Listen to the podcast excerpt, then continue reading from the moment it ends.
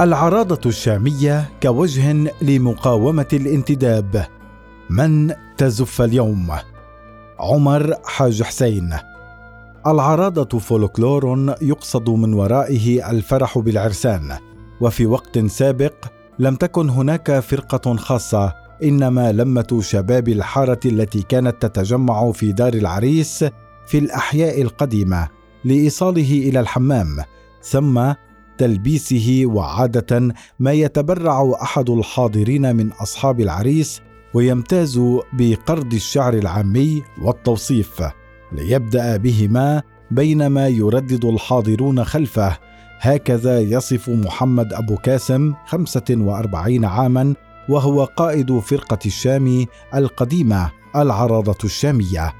والعراضة هي عبارة عن أهازيج وعبارات شعبية تراثية تنم عن البهجة، وتتزامن معها طقوس من الرقص واستعراض القوة، وهي ليست مخصصة فقط للأعراس، ففي الكثير من المناسبات الاجتماعية كطهور الأولاد والاقتصادية وحتى السياسية والوطنية تكون فرقة العراضة بلباسها التقليدي حاضرة، ولها في كل باب كلماتها، لكنها ارتبطت جذريا بالعريس الشامي وباتت ملاصقة له في العرف والتقاليد منذ عشرات السنين.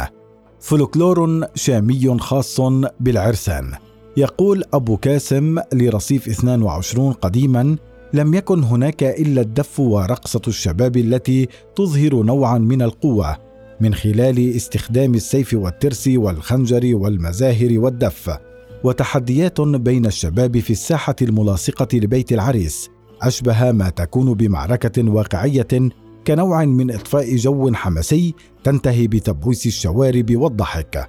تحولت تدريجيا تلك العادات والطقوس الفولكلورية إلى مهنة يمتهنها بعض الشباب الدمشقيين، وبرغم ظروف الحرب في سوريا إلا أن التهجير القسري لم يؤثر على تلك العادات، وإنما زاد من انتشارها على رقعة جغرافية واسعة سواء في الداخل أو حتى بلاد المهجر التي استضافت السوريين.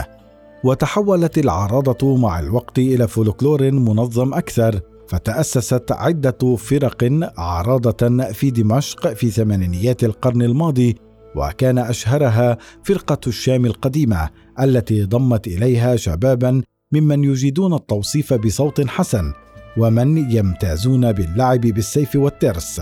بحسب أبو قاسم تتكون فرقة العراضة من القائد الذي يدير العراضة ويسمى الوصيف، واثنى عشر إلى اثنان وأربعين شابا يجيدون اللعب والمبارزة بالسيف والترس. ولفرقة العراضة لباسها التقليدي القديم الشروال الأسود والقميص بألوانه المختلفة، وهذا الزي انتقل من جيل إلى آخر بهدف الحفاظ على التراث الشامي. يروي أبو قاسم لرصيف اثنين وعشرين أن الوصيف يمتاز بكاريزما خاصة وقوة حضور وشخصية، وفي تعابير وجهه الكثير من الرجولة، والشيء المهم قدرته على إنشاد الشعر العامي مما يحفظه أو يحضر بالبديهة في خاطره من الأهازيج التي تتوافق مع المناسبة عرسا كانت أم حفلا، ويترافق ذلك مع صوت حسن وعذب وقوي. ويتباهى بعض الوصيفية بقدرتهم على الارتجال الذي يعد شرطا أساسيا في الأداء، ويشير إلى أن الوسطة قد تصل إلى ما يزيد عن ساعتين، فترى الحضور يردد منذ البداية عبارة التحدي ويقولون: أقول القول ما عيده، الله حامي عبيده.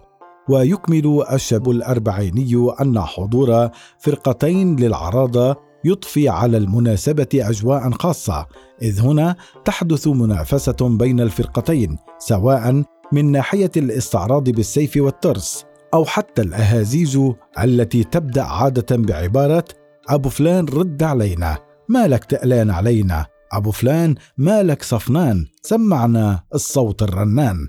ومن الرديات المعروفة: عارس الزين يتهنى، يطلب علينا ويتمنى، يا عريس كفك محنة، يا عريس كتر ملبس، يا سباع البر حومي، اشربي ولا تعومي، اشربي من بير زمزم، زمزم عليها السلام، ويا سلام اضرب سلام، علم ظلل بالغمام، الغمام غمته غمته ما لمته، غمته خوفا عليه وعلينا، وعليه وعلى من زار قبره، وعلى من حج إليه.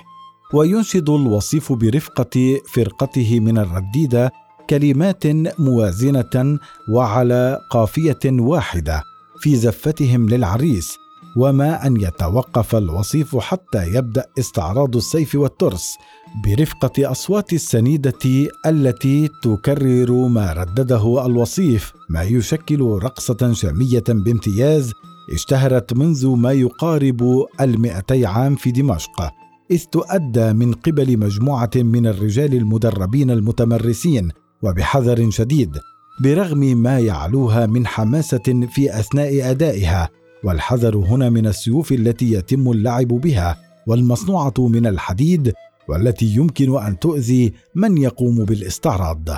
حاضرة في شمال سوريا مع التهجير القسري الذي فرضه نظام الأسد نتيجة سنوات الحرب، حضرت العراضة الشامية وانتشرت في شمال سوريا، برغم أنها بدأت على نحو ضعيف نتيجة الحملات العسكرية والقصف الذي كان يشنه النظام، ولكن مع التهدئة عادت لتنتشر خاصة في افتتاح المحال والأعراس.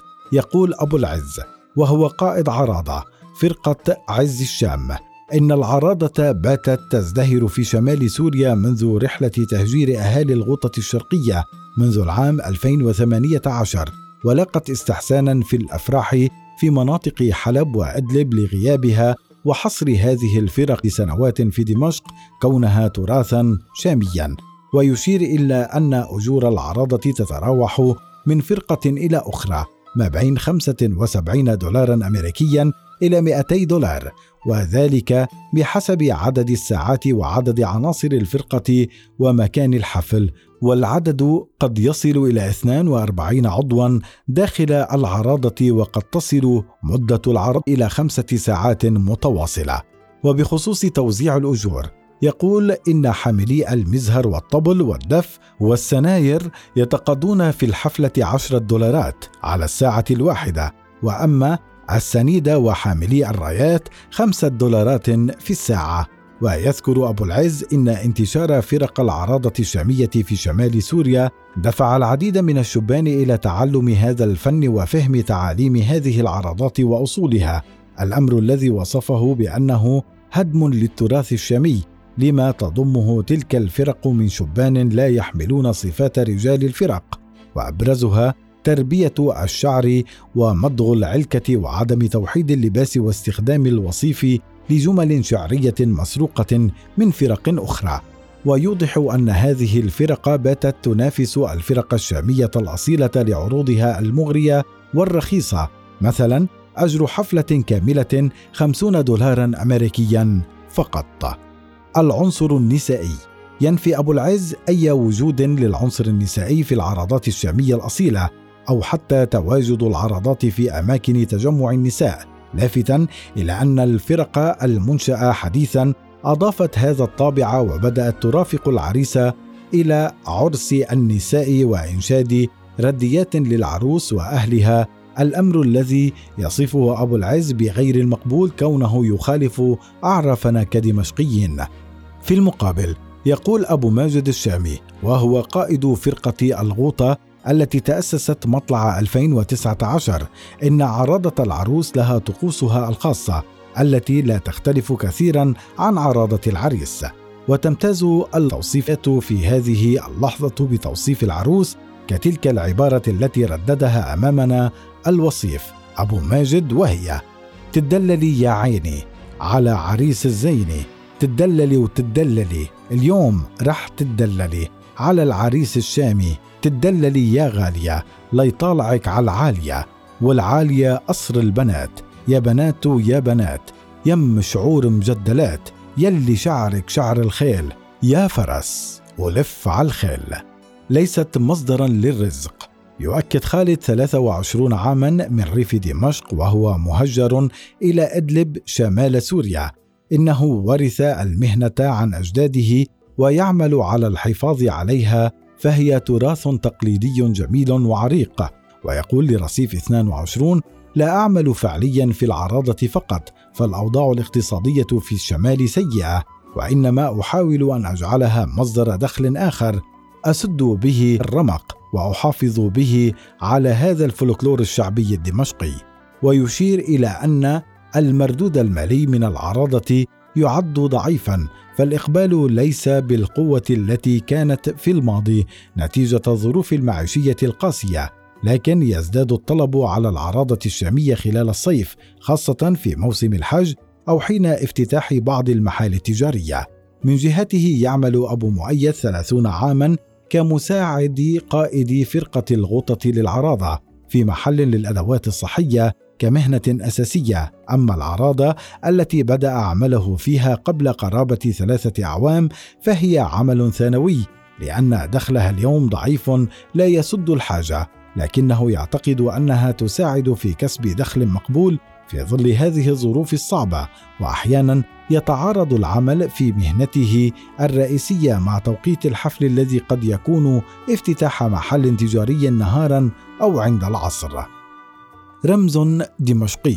يروي الحاج أبو رضوان خمسة وستين عاما وهو مهجر من دمشق لرصيف اثنين وعشرين أن العراضة الشامية رمز دمشقي أصيل، فهي تحمل رسائل تراثية تركز على القوة، كما أنها تمثل صفات نبيلة تظهر فيها حقيقة الدمشقيين والسوريين بوجه عام، وهذا يلاحظ في نهاية اللعب الاستعراضي بالسيف والترس.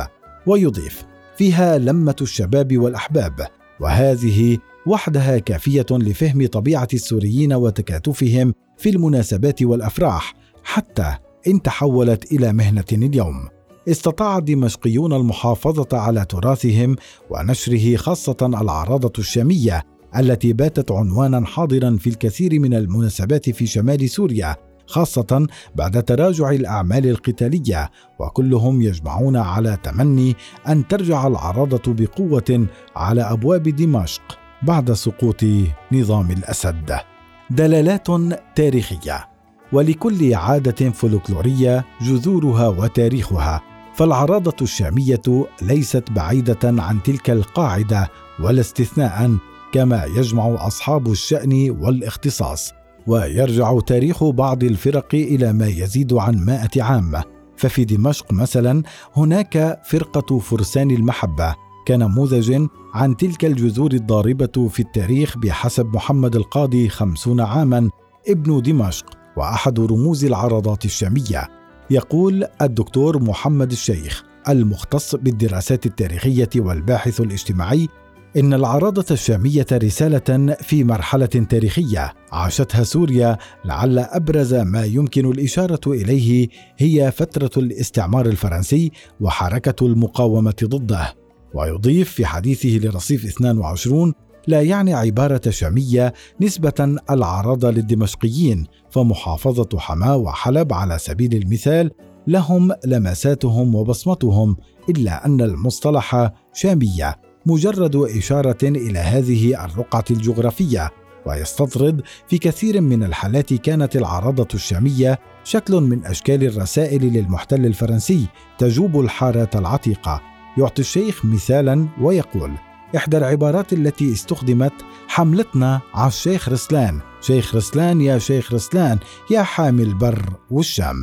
فالمفهوم السائد لدى الدمشقيين تحديدا منهم أصحاب التيار الصوفي أن الشيخ رسلان المدفون في دمشق هو الذي سيحمي البر الشامي من غزوات المعتدين.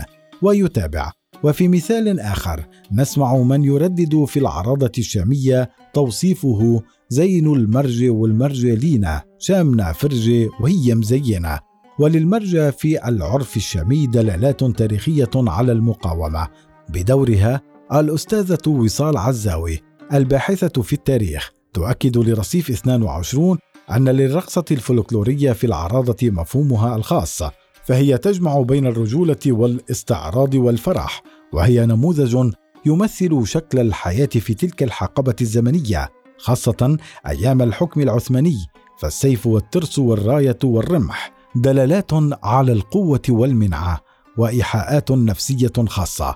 وتنوعت تاريخيا فرق العراضة وحملت مسميات المحافظات السورية كالحمصية والحلبية والحموية، لكن الشامية تبقى أكثر حضورا بحسب محمد الشيخ.